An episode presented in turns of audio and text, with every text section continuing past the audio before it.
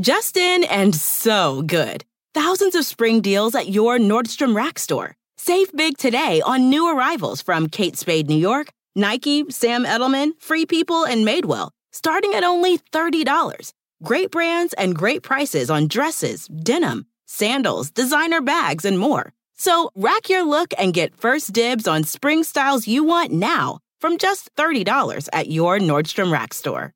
What will you find?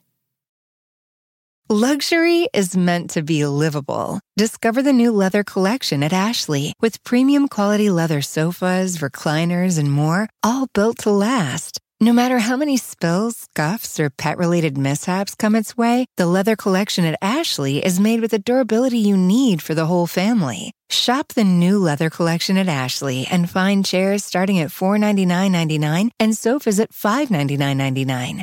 Ashley, for the love of home. The Bowery Boys episode 185 Adventures on Governor's Island. Hey, it's the Bowery Boys. Hey. Support for the Bowery Boys is provided by our listeners. Join us for as little as a dollar a month by visiting patreon.com slash Bowery Boys. Hi there, welcome to the Bowery Boys. This is Greg Young. And this is Tom Myers. We are continuing our celebration of our eighth year of podcast recording by revisiting a couple places that we have recorded about in the past. In the last episode, we revisited the Flatiron Building, which we recorded at the end of our first season. But today we're heading out to Governor's Island, which Greg just reminded me before we started recording was only our sixth episode. The reason that Governor's Island makes an appealing place to revisit is because when we recorded the show in 2007, it was a very different place than it is today.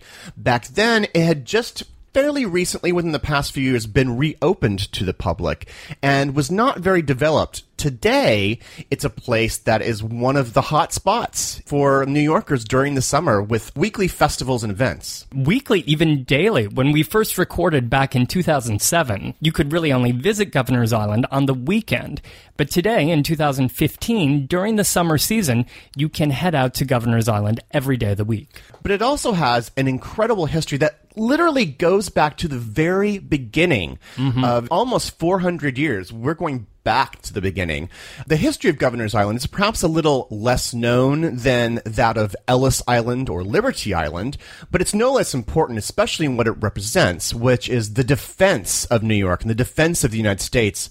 And some of its oldest structures are actually a product of America's first struggles with the British. What I find interesting about the island, Greg, is that it went from being this sort of natural preserve to serving this military function and has today sort of come back to nature. This history is action packed, sometimes violent, revolutionary, and filled with so much adventure. So we thought that we would have an adventure of our own out on Governor's Island. And so our second half of the show will be recorded on location. Ooh. So, listener, just sit right back and you'll hear a tale. A tale of Governor's Isle.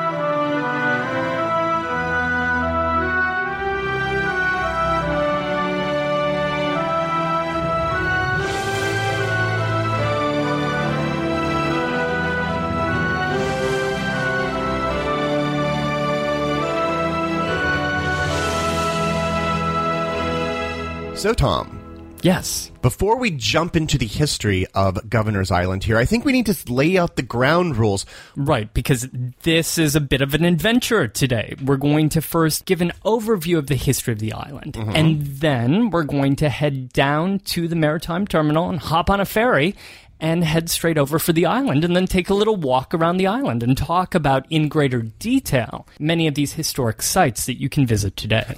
So, get us started with the Situate. Now, since it's an island in the middle of the New York Harbor, and Not exactly middle of New York. Well, we don't have a we don't have our coordinates exactly, but so it's not that kind of situate. But uh, give us some background. Well, today the island is 172 acres large, right? It's located in New York Bay off the southern tip of Manhattan, between Manhattan and Brooklyn.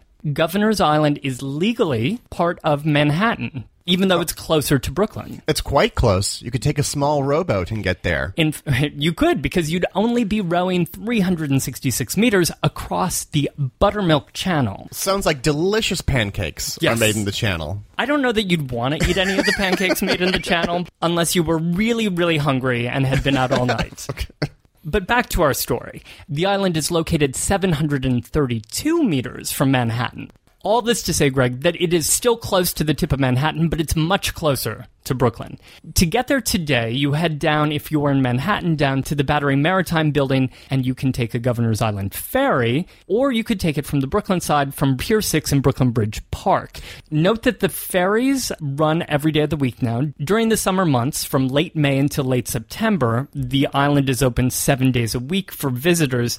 The ferries run every day, but they're much more frequent on the weekend, and the early morning ferries, the first ferries of the day on the weekend, are free. So if you want to head out to visit for yourself, take one of those early morning ferries for a free ride.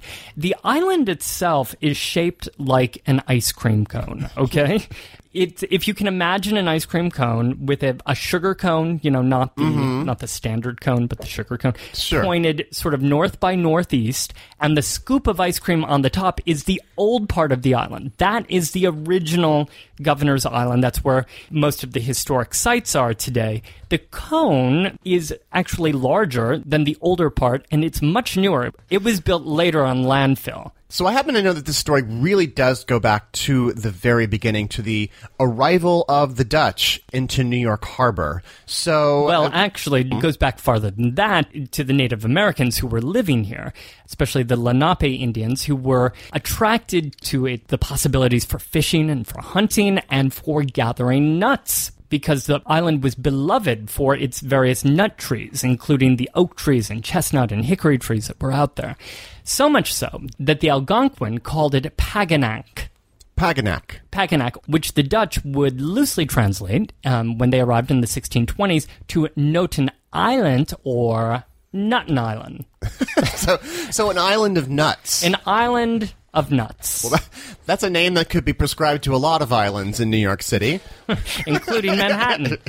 But, but no, this Nut Island or Nutten Island. In May of 1624, after a two month journey from Holland, the vessel the New Netherland arrived here in New York Harbor carrying the first batch of settlers, in this case Walloons, who were French speaking refugees from today's Belgium, which was at the time part of the Netherlands. So these were the people that first arrived and lived on Newton Island. Well, not just in Nutten Island. They came over from the Netherlands under the direction of Cornelius May, who was the first director of New Netherlands. These were 30 families. So May sends them off, right, to scout out land and to occupy the land that would become the New Netherlands. So some went up to today's Connecticut, others off to Delaware, New Jersey, some up around Albany, and eight people, eight, eight stayed in the land that is today's New York City and would become the, the settlement of New Amsterdam. And so, because there were only eight people, they didn't really feel like settling on Manhattan Island, right? Which was just thick with forests. Well, it was, yeah, it was vast, and you were setting yourself up for possible invasion. Right. uh, by the native Lenape. So, where better to protect themselves than that little island that they could see right off the southern tip there, Nut Island? So the Dutch settlement that was before Manhattan was on Nut Island. That's right, just eight of them. But soon thereafter, about three months later, three more ships would join them, including 45 more settlers who would stay here.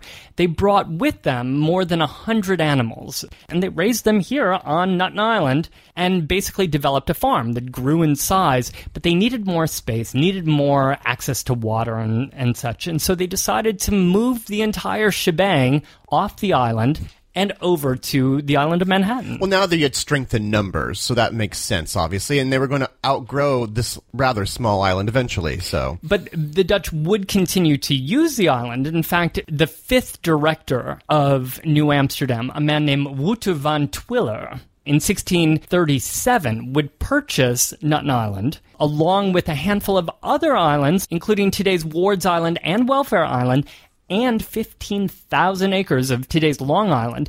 He would purchase those for his own use. the, the Dutch government wasn't too happy about this, and the next year they confiscated it in 1638 from Van Twiller. They felt Van swindled. So, what happened to the island after the Dutch left and with the arrival of the British? Well, the British saw two possibilities. They saw it as a great retreat for their directors, and it was actually during this period that they would set up residences for like vacation homes and refer to it as Governor's Island, although it wouldn't have its name officially changed until 1784 under the Americans. However, perhaps more importantly, it, it was the British who also saw the strategic position of Governor's Island as something that they could really use as a fort and as something to protect their settlement. Well, as Manhattan, yes, becomes this more vital port area, and you know, you also have towns like Brooklyn and all these other little developments around the area. They do need to like beef up the defenses Right. of this of this place. And that would also come into play, obviously, during the Revolutionary War when the Continental Army in April of 1776 built up a sort of rudimentary fort in the middle of the island and pointed some cannons out to protect themselves and sort of scare away the British.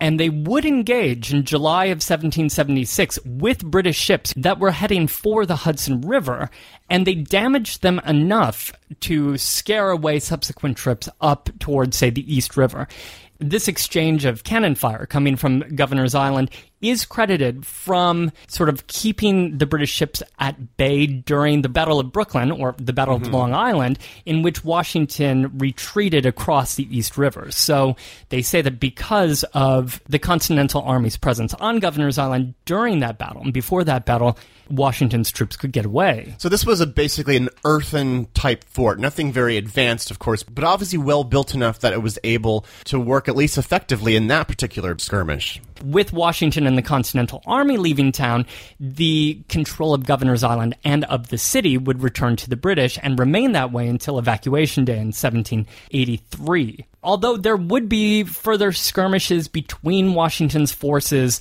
right down at Fort George, otherwise known as Fort Amsterdam, at the at the tip of Manhattan down Yeah. in Battery Park. Washington's forces would be there, and they'd be sort of exchanging fire with the British troops who were based on Governor's Island. So can you imagine that sort of So they were actually like firing at each other. basically battling, sending things over today's Staten Island ferry terminal? Dramatic. After the war, the victorious American government decided that, you know, we really need to reinforce our most important ports along the eastern seaboard. So they set up not just here on Governor's Island, but elsewhere up, up and down the eastern coastline, a series of forts. And it was under the federal government and New York State that they constructed in 1794 Fort Jay. And this was the first major fort in the center of Governor's Island, and it was built atop the sort of mounds uh, that had been used for uh, as a sort of rudimentary fort during for those the Revolutionary. right for those uh, initial skirmishes during the war. So they were so afraid, of course, everyone around in the New York area and the new American government that New York would be recaptured. Right. You know, they didn't want to lose it again. There's not only strategically but also symbolically. So they built a lot of forts up and down the the harbor and up the rivers. And it wasn't just Fort Jay that they constructed in the middle of Governor's Island, because just seven years later, they started constructing Castle Williams, which they built also here on Governor's Island. This one, a giant circular fort uh, nicknamed the Cheese Box because of its circular design. It's built of red sandstone. It stands uh, 40 feet tall with eight foot thick walls and about a 200 foot diameter interior. It was built atop a rocky extension of the island facing the harbor. And cannons could be positioned, more than 100 cannons, almost entirely all the way around it.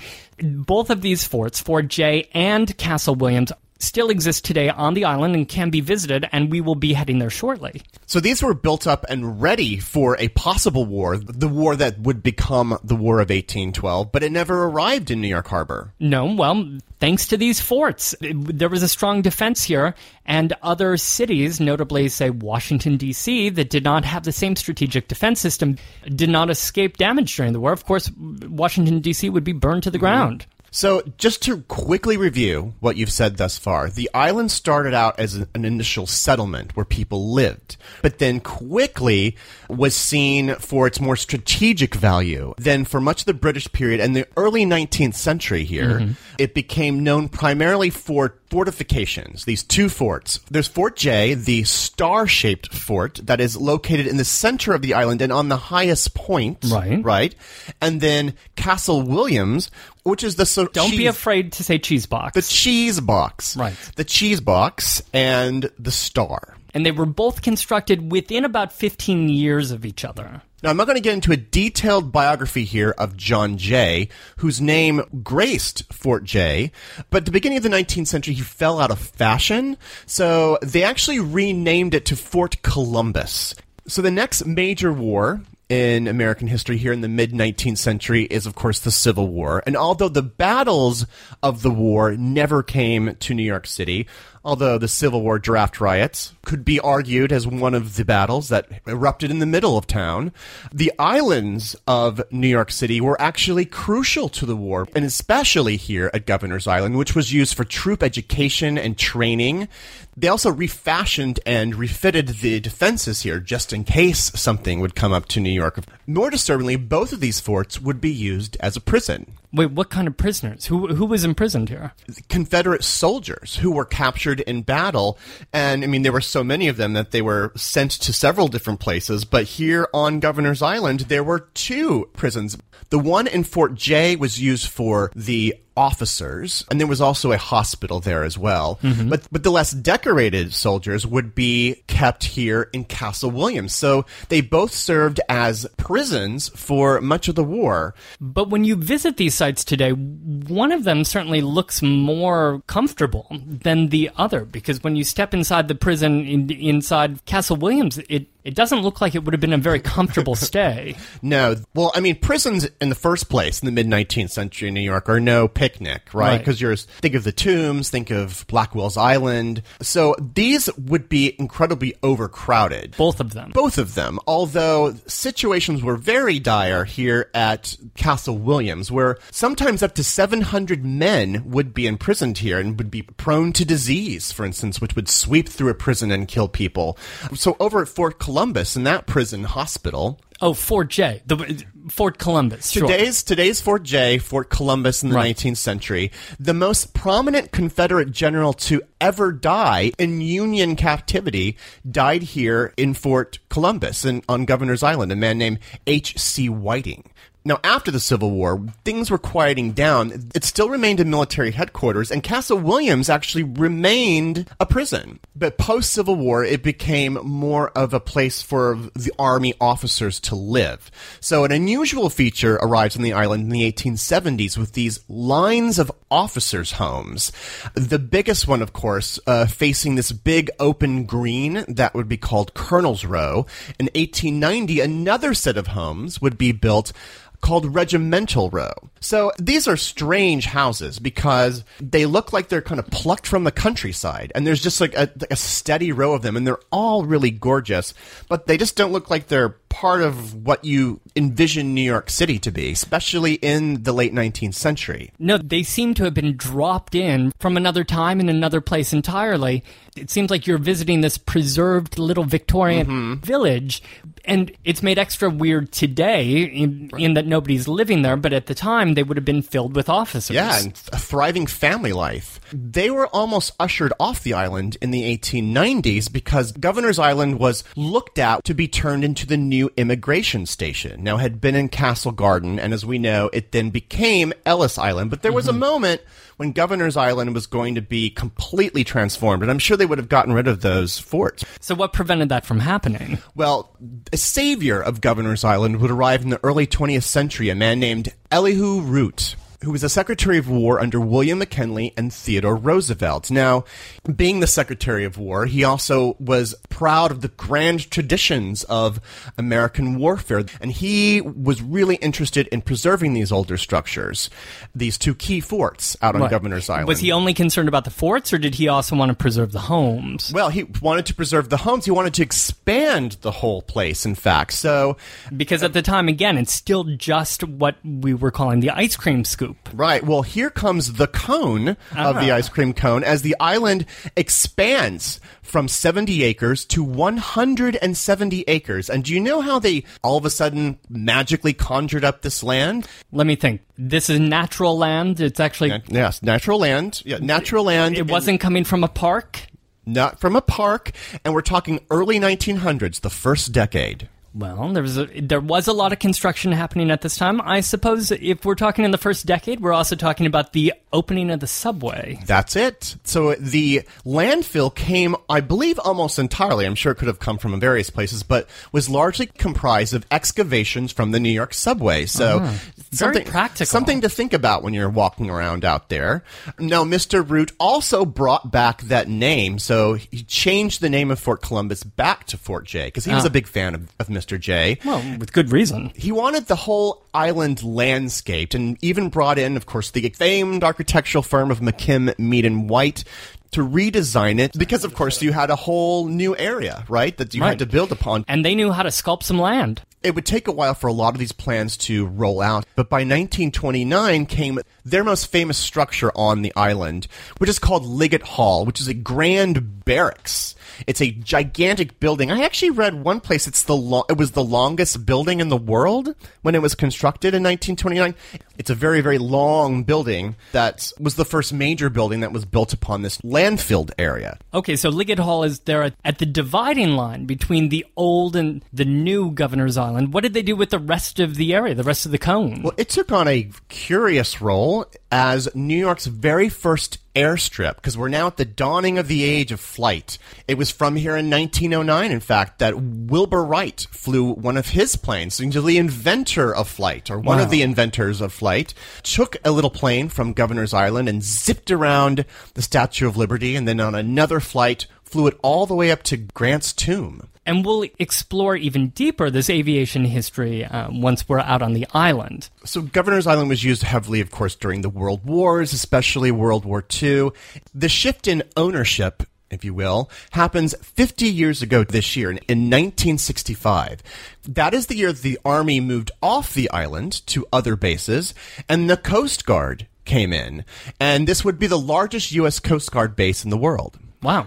And what's interesting with this is they brought in a ton more people than the army had had here. And so you had whole families. The population was anywhere between 3,500 and 4,000 people. So they really had a whole Coast Guard village living out Yeah. here on the island. There were a lot more amenities that were out here. And we'll talk about some of the more surprising amenities that they built in the 1960s. but essentially became a, a little pocket community, almost like a small town from another dimension. Because keep in mind what's happening across the water in New York City in the 1970s.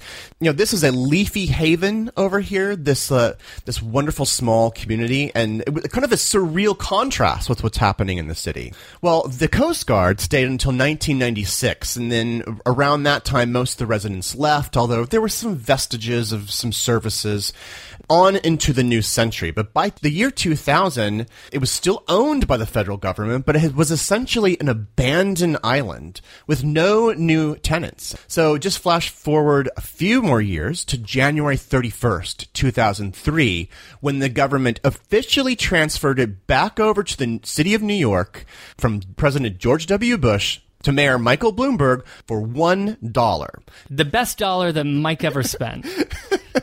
Oh, but I should add, it was not the whole island. It was only 150 acres of the island because So that should have been 90 cents. that should have been about 90 cents. Sorry.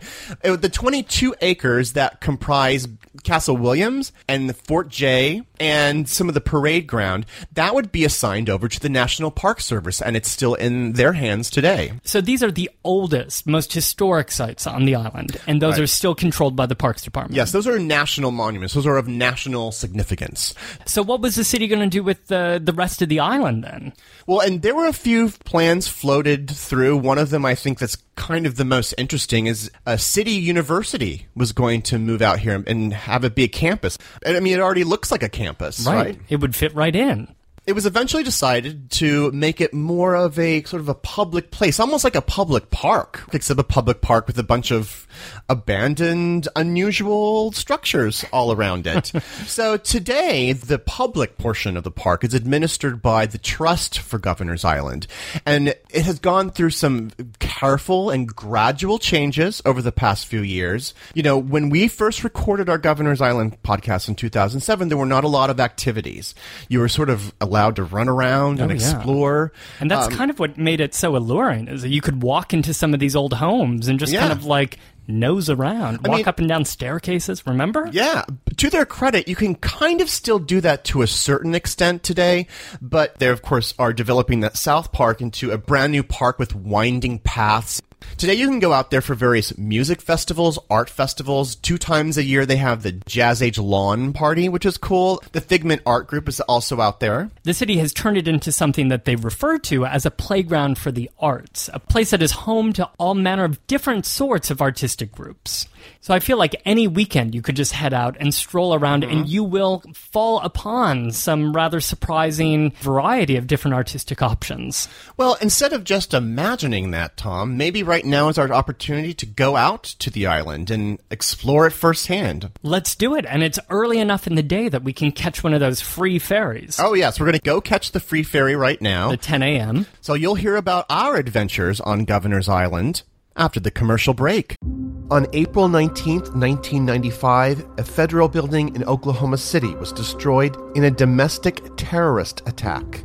Just days after the bombing, America discovered the perpetrator was right wing extremist Timothy McVeigh, whose mindset and values are still very present today.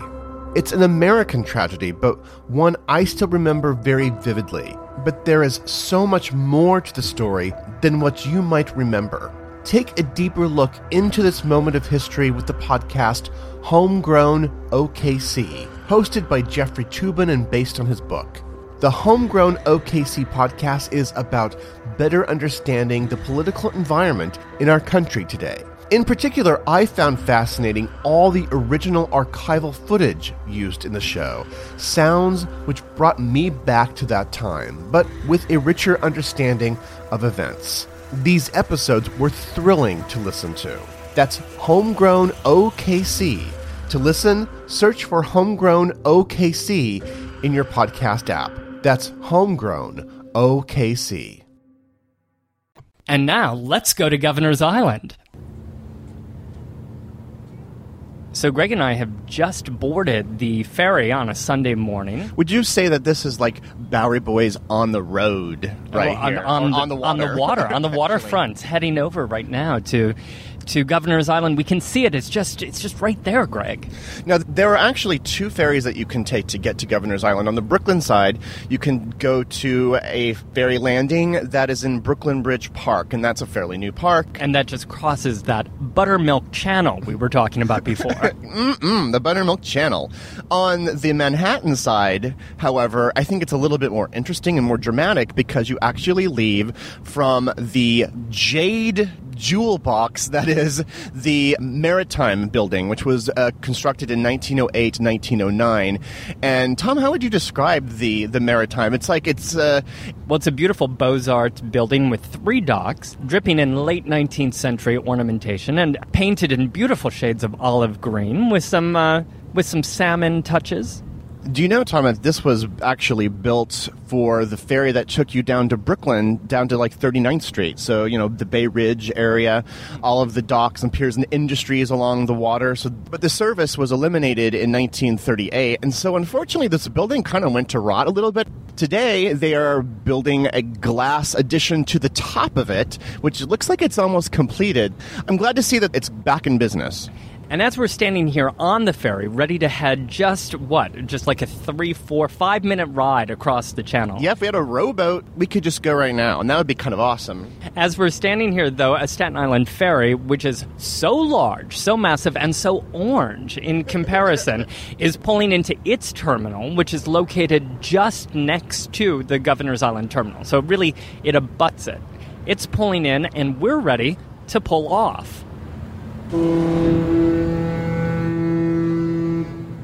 And as we're getting closer, Greg, I'm just noticing how it looks like we're headed to this idyllic little town. Look, there's rolling green hills behind charming little brick buildings. It's contrasts so immediately, of course, because then you turn the other way and you have uh, there's uh, downtown Manhattan in all of its financial glory, and then it, you turn left. I mean, as you as your eyes gaze upon the Statue of Liberty, and then turn to see Governor's Island, and it just it seems like it's not even real. Where are we going? oh, and we're here. It's time to get off the ferry. So you dock around the north side of the island, which is the oldest part. In fact, when you get off, you can sort of see a little bit of Fort Jay and the tippy top of Liggett Hall. So let's get off this boat and start doing some exploring. So we walked off the ferry and we've walked straight up some stairs to a, a, gathering place called Soissons Landing, where we're standing in front of a map of Governor's Island to kind of orientate ourselves. And so obviously you can't see it, but I want to describe it as a gigantic ice cream cone. Now, this particular map is a, a, light green, so I'm going to call it the pistachio part of the cone here. This is the oldest section that contains the two forts. It contains three rows of former homes of military officers and a lot of other administration buildings, as well as two churches. Some all of the main historical sites that one can visit today and that we'll be visiting right now are located in the scoop of ice cream. Let's head there now.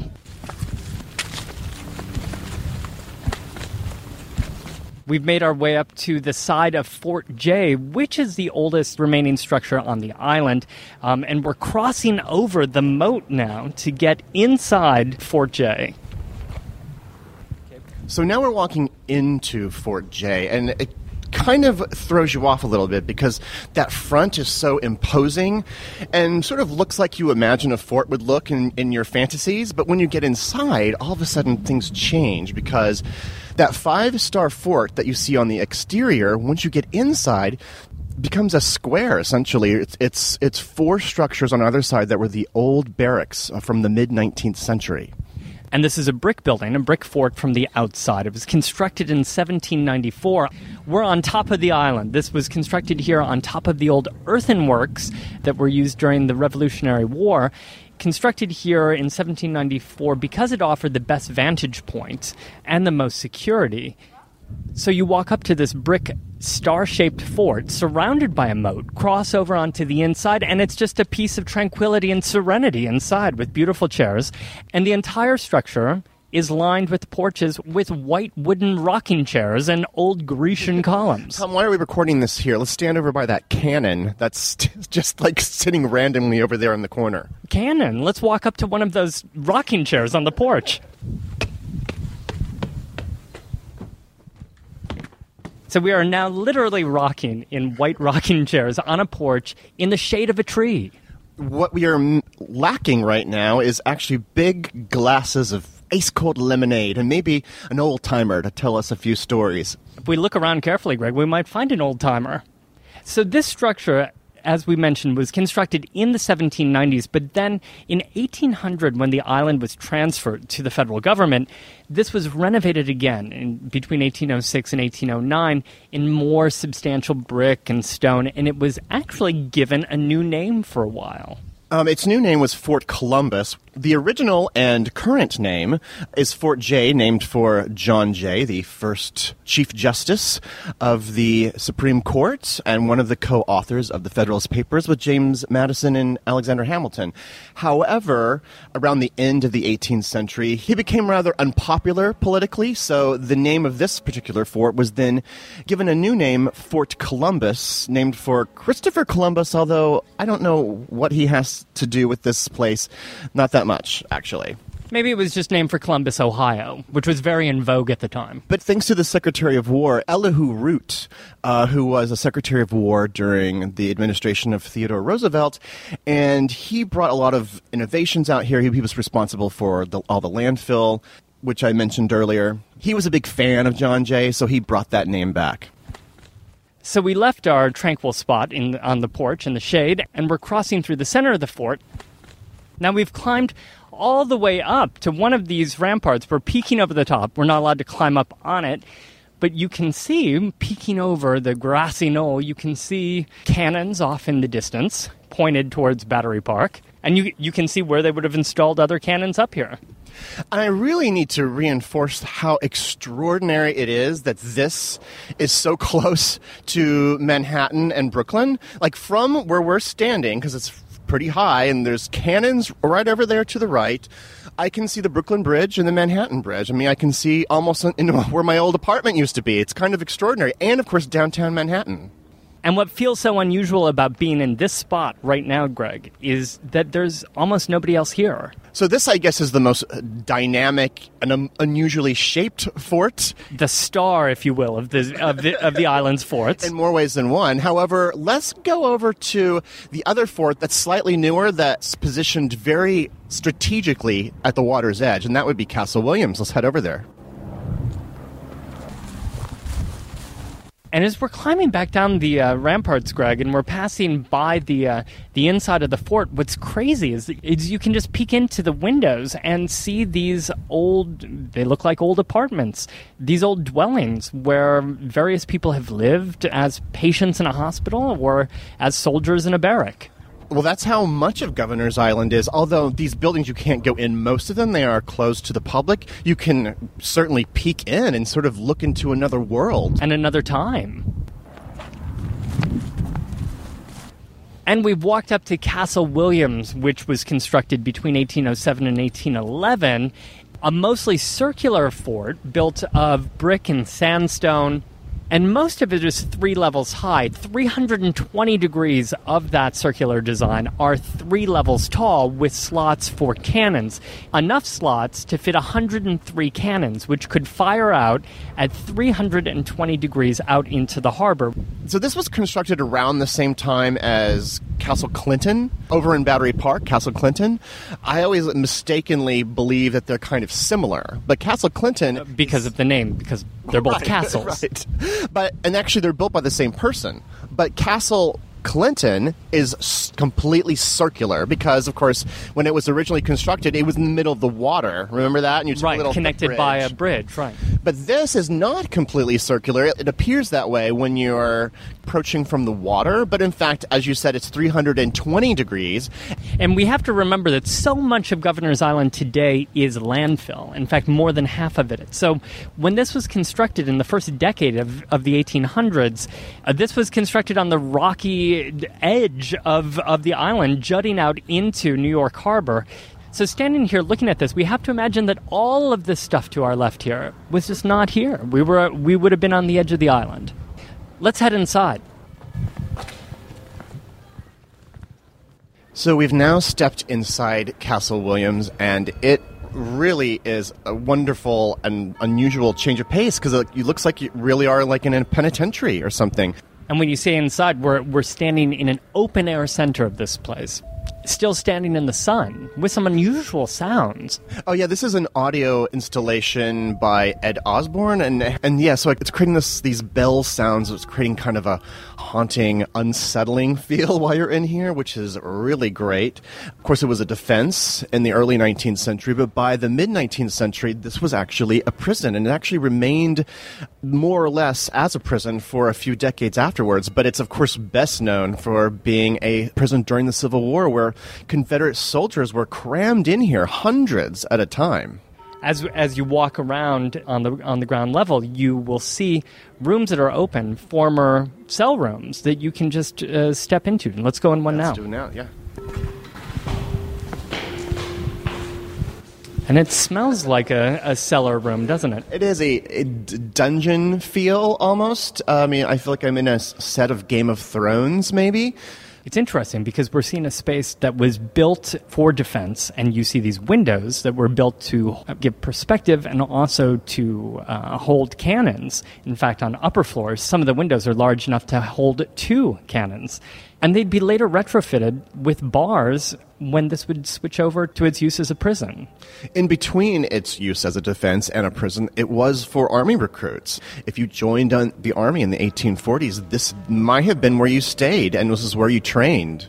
And remember, Greg, that even though this was built as a defense, and even though it had more than 100 cannons sticking out, protruding from its windows, none of those cannons were actually ever shot out into New York Harbor for defense.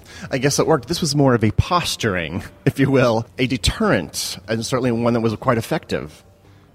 So imagine this place during the Civil War, very tense, but actually in the early years of the Civil War, when this was a prison and they transported Confederate soldiers here, at least in the early days, the soldiers were treated quite well. I actually have a quote from a journal of one of the Confederate soldiers who was held here at Castle Williams. You just happened to bring along a journal? Yeah, you know, I was come prepared, right? So the, he kind of enjoyed his time here. I mean, as one could. Quote, We have a splendid view of New York, Brooklyn, Jersey City, and all the surrounding both North and East River, and anything that is going on in the Bay. We could not have chosen a better place for imprisonment if we had made our own selection. But the problem is, is as time went on and there were more Confederate soldiers and people were getting really sour and the war was not wrapping up very quickly, that conditions here actually got really poor and, you know, diseases would spread through really rapidly. And so as a result, hundreds would be crammed into these cells and there was a great many deaths to, to disease and just the overall pitiful condition of the place. We've just stepped back out into the courtyard of the fort what's unusual is that you're standing here and looking at the structure that was built in the first decade of the 1800s, and yet there's so many new additions. There's new cement, there's new windows on the second and third floors this is a structure that in its 200 year history has served so many different purposes. So it starts out as a fort with cannons, then it becomes a recruitment center and a barracks for for young soldiers, then a prison during the Civil War and afterwards, and then various administrative functions. Flash forward to the 1970s, so that's when the Coast Guard would make its home here. This was a community center. There was a daycare in one of these buildings. I don't know where exactly, but I find that a quite quite a change of pace. I hope that they chose a cheerier cell for those children. yes. So now we've just stepped out of Castle Williams, but I have one more anecdote about this place that I wanted to save for the end as we left. Oh, how dramatic. Okay, reveal. So, this was, of course, a prison, as we've stated, where thousands were kept for several decades, most notably during the Civil War, Confederate soldiers. This was also a place where executions happened. And so, I have a story from the New York Times in February of 1865 about the military execution of a bounty jumper. What's a bounty jumper again? So during the Civil War, when there was a draft, you know, you could buy your way out of the draft with money by hiring someone else to take your position. Right. So that was the bounty, like the $300 or whatever. So a bounty jumper was someone who just took the money and ran. So a series would take a series of these assignments but then never show up. Which is a pretty serious offense. And so they were executing somebody for bounty jumping here in Castle Williams? In fact, 150 years ago, uh, a man by the name of James Devlin was executed here by firing squad. Mr. Devlin was executed actually along the shore on the other side, but it's too windy to record there. So, but essentially, he met his end just a few feet away from here, as the New York Times said, "quote." All of the inhabitants of the island, both male and female, including many children, appeared to have assembled to witness the execution. Boys and girls from 10 years of age upward were to be seen passing through the crowd to obtain a good view of the tragedy. The excellent arrangements of the military, however, prevented too near an approach, but the eagerness of the women to witness the shooting was most disgusting. Unquote. So they essentially executed him right on the shore and executed him right next to his coffin, which is especially morbid and grim. So we're moving on to something cheerier. Uh, through the wind and along the main road that passes right in front of Castle Williams, and we're heading down a lovely tree lined street. And we're walking toward perhaps the island's grandest building and toward more of the residential quarters of the island. And on our left side are lovely three floor brick buildings, Victorian era homes with big front porches that at the time would have been waterfront property because everything to our right side, to the south of the island, is landfill that would be added in the early 1900s. So it's fun to walk along this stretch and just to imagine that these front porches would, would look out to the water.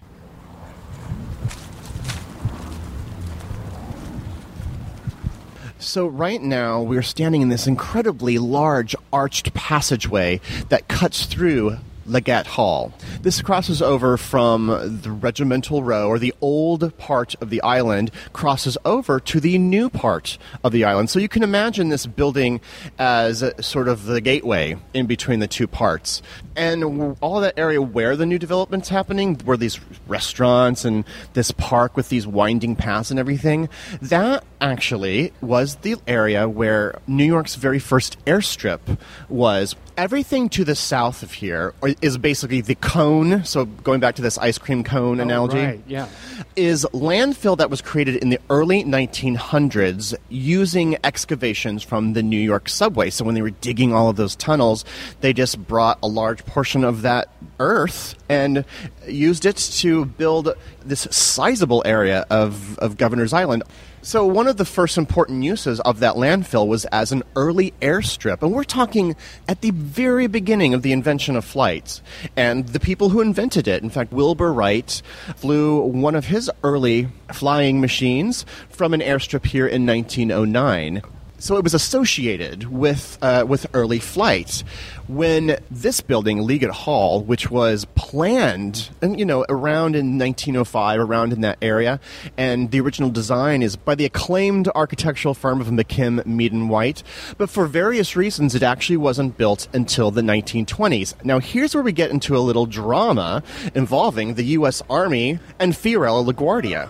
Oh, Governor's Island drama. Do tell. So, Mayor LaGuardia was, of course, looking for a place to build an actual airport. Um, at this time, air travel was developing at a steady clip.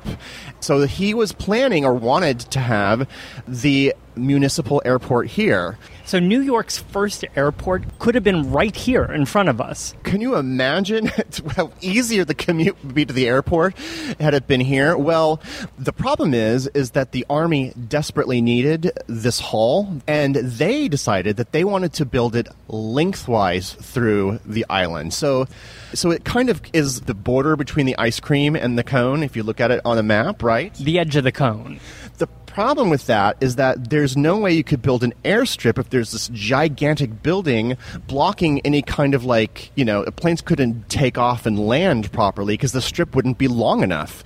And because you had this gigantic building in the way. So LaGuardia got angry at the army and thought that they were trying to, to thwart his plans to build an airfield here. Of course, as we know, LaGuardia ended up building that airport out in Queens. So we're still standing here in this hallway, this passage through from the old to the new sections of of Governor's Island, and it's this structure here, this building, that caused LaGuardia Airport to be built in Queens instead of right here. Yeah, it's kind of extraordinary, right? Although, with hindsight, obviously airports are so big and planes are so large, this would have been terribly inadequate for an actual modern airport. You know, it just would have been outdated within a decade. Never to be confused with that wonderful and accessible airport that is known as today's LaGuardia. Oh, yeah, well, that's another podcast.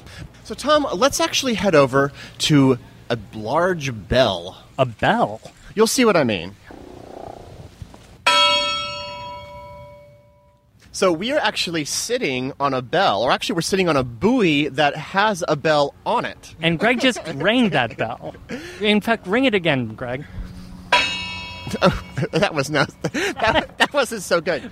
So we're actually sitting in front of this t- a quaint little church called the Our Lady Star of the Sea Catholic Chapel. It's one of two churches that are out here on Governor's Island. So I guess they they had built churches on the island to serve the officers or the, the military personnel who were stationed here. Yeah, so by the you know 1930s and 40s, you had a lot of army officers and their families living out here. Then after 1965, you had the Coast Guard. And when they moved out here, a lot more people came, and it was between 3,500 and 4,000 people that lived here on Governor's Island. And so, what this church represents to me was the sort of small town community that developed here during the 60s and 70s. It's almost like the TV show Under the Dome, where it was like a closed off small town, and it seemed like a bubble world that was unlike anything else in, in New York City. So, well, it's an interesting concept a, a village of 4,000 people living just a 10 minute ferry ride away from lower Manhattan. What's even more extraordinary is that, of course, you had to have all these amenities for these people who lived here. So, I mean, if, if you look to our right, do you actually see the old movie theater? I think that's from the 1930s. Wait, where? It's actually a couple buildings to the south there. You can, from here, you can actually see the box office. Ah, yeah, the old ticket window right there. So we have a movie theater about 25 meters away, a church right in front of us, the old regimental row behind us, well, when the Coast Guard was here, all sorts of amenities came out here, including supermarket. There was a bowling alley. Tom, right over to our left, believe it or not, there was a Burger King out here. What? Where? right over there. And not only is it a Burger King, it was a Burger King that sold beers and that you could get pitchers of beer and sit and enjoy your Whoppers while you're living in this extraordinary small town, this Mayberry, if you will, but alas, the Burger King with its pitchers of beer are no longer here. Has the building actually been removed? Yeah, actually, a lot of those constructions were demolished entirely. And f- today it's a large open field. There are many of the more historical structures remain, but I think some of the newer buildings of less architectural interest, such as a Burger King, the Burger King, have been taken away. Though historically notable in that they served beer by the pitcher. So we're we're walking now down a little brick lane just to the side of St. Cornelius's chapel, and I've got to say, Greg, that this feels a little bit trippy because what we stumble upon is this little brick pathway that is lined with darling two-floor yellow wooden homes with lovely front porches, all of them facing this leafy green. Where are we? So this is an area called Nolan Park, and a row of houses and this to me is the most surreal part of the island. You thought that standing in a fort with cannons is pretty surreal next to Manhattan. This is even stranger because it's it's like it's taken from an old Victorian street, almost undisturbed. Today, many of these buildings are the home for art groups, music groups, but for a lot of the early years when this was taken over by New York City and was opened up for a place to come visit, you could actually wander around some of insides of some of these buildings, which was quite a trip indeed. So this opens up onto a lovely village green, and we are surrounded by these these small homes. So we have artists drawing caricatures on one side, we have somebody playing an upright bass on the left in front of the Sculptors Guild. This is an island of artists today, and the city has done a great job of giving many artistic groups homes out here and making the artists part of the attraction, part of the reason that people come out to visit the island on the weekends. So I think Greg has a story for us, but we're going to walk past these homes. Walking past another performance on our right, people gathered and park benches, picnicking underneath the trees on our left. I feel like I'm in the 1960s. There's people just laying out in blankets, playing folk music, playing the banjo. It's a beautiful thing. Uh, so we've arrived at one of the oldest houses that's on Governor's Island. It's called various things the commanding officer's quarters or the admiral's house. It's a little set off from the rest of the houses with these large porches, these old Victorian styles. Well, this is more of a Federalist style with large white columns, six of them, that would be typical of fancy mansion styles from the 1840s. It was actually built in 1843 currently there's a man playing the banjo and his friend with green hair singing along next to him.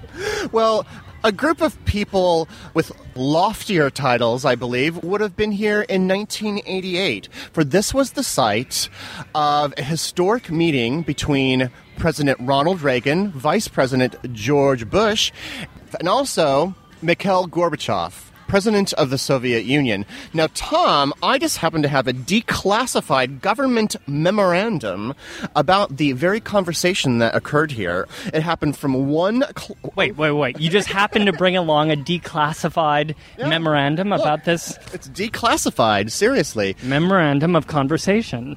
So- oh, it looks secret has been scratched off. How did I get my hands on this? I'll never tell. Gorbachev was in town to speak for the UN, and I mean, it's since 1988, so it was near the sort of crumbling of the Cold War, and of course, the Berlin Wall would fall the following year. So Gorbachev was in town speaking with the UN.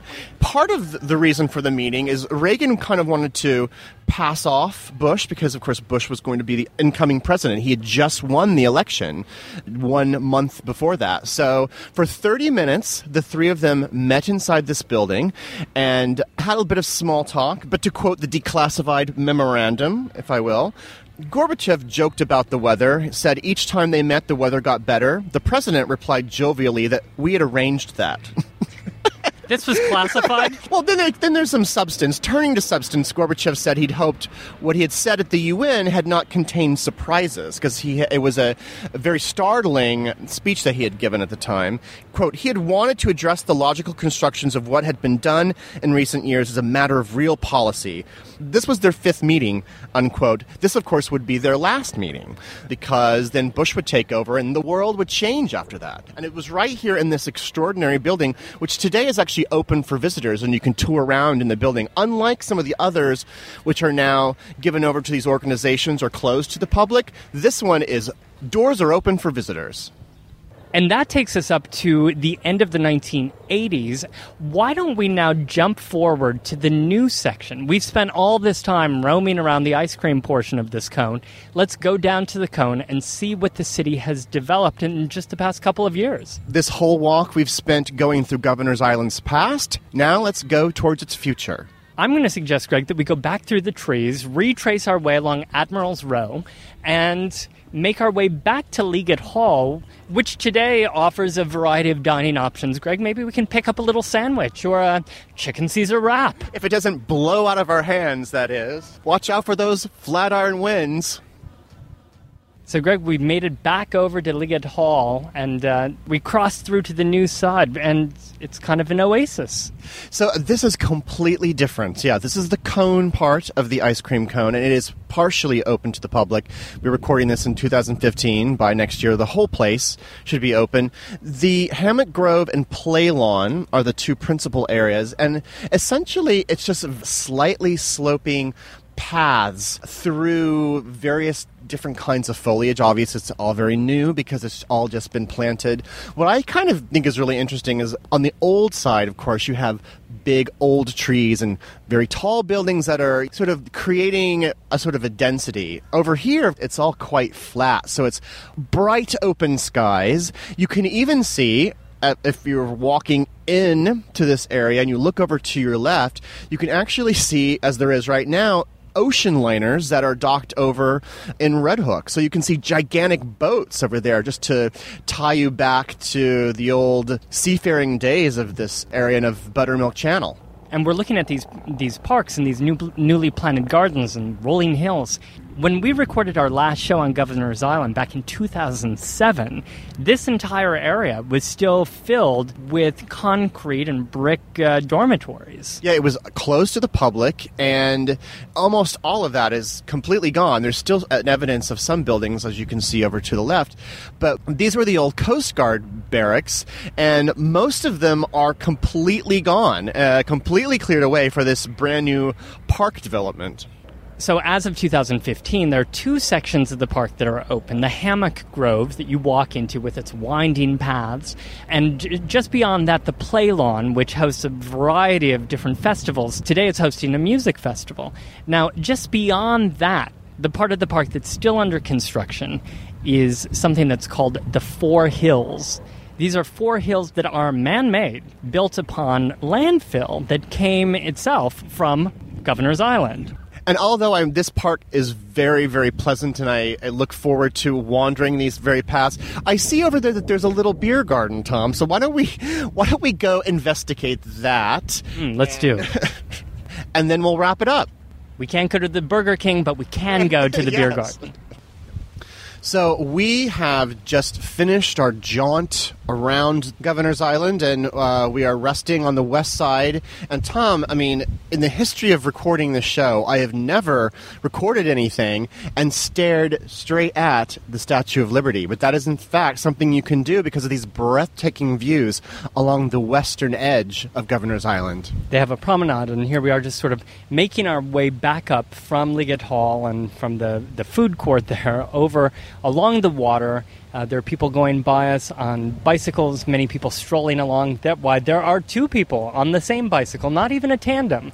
I don't know what you call that, but it's true. Lady Liberty's off on your left, New Jersey across the way in the southern tip of Manhattan. It's a beautiful walk, and you can indeed walk around most of the island right now, the part at least that is not under construction at the southern tip. Well, hopefully, our little experiment here was you were able to show Governor's Island in a different way because it's changed drastically over the past few years, and it really contains almost every era of New York City history. And on another note, even if somebody isn't terribly interested in either New York or military history, it still offers a great escape from the city and it's easy to access. So we'll just stroll along back to the ferry to head back to Manhattan, but we hope that you've enjoyed your trip. We'll be posting many photos from the history of Governor's Island on the blog. That's BoweryBoysHistory.com. You can check us out on Facebook, Twitter, and Instagram.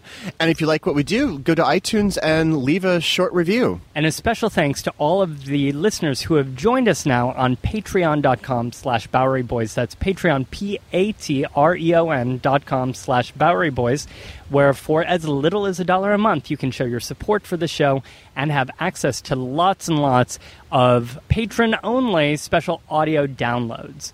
Thanks for joining us on this adventure through Governor's Island. Thank you very much for listening. Have a great New York week, whether you live here or not. See you real soon.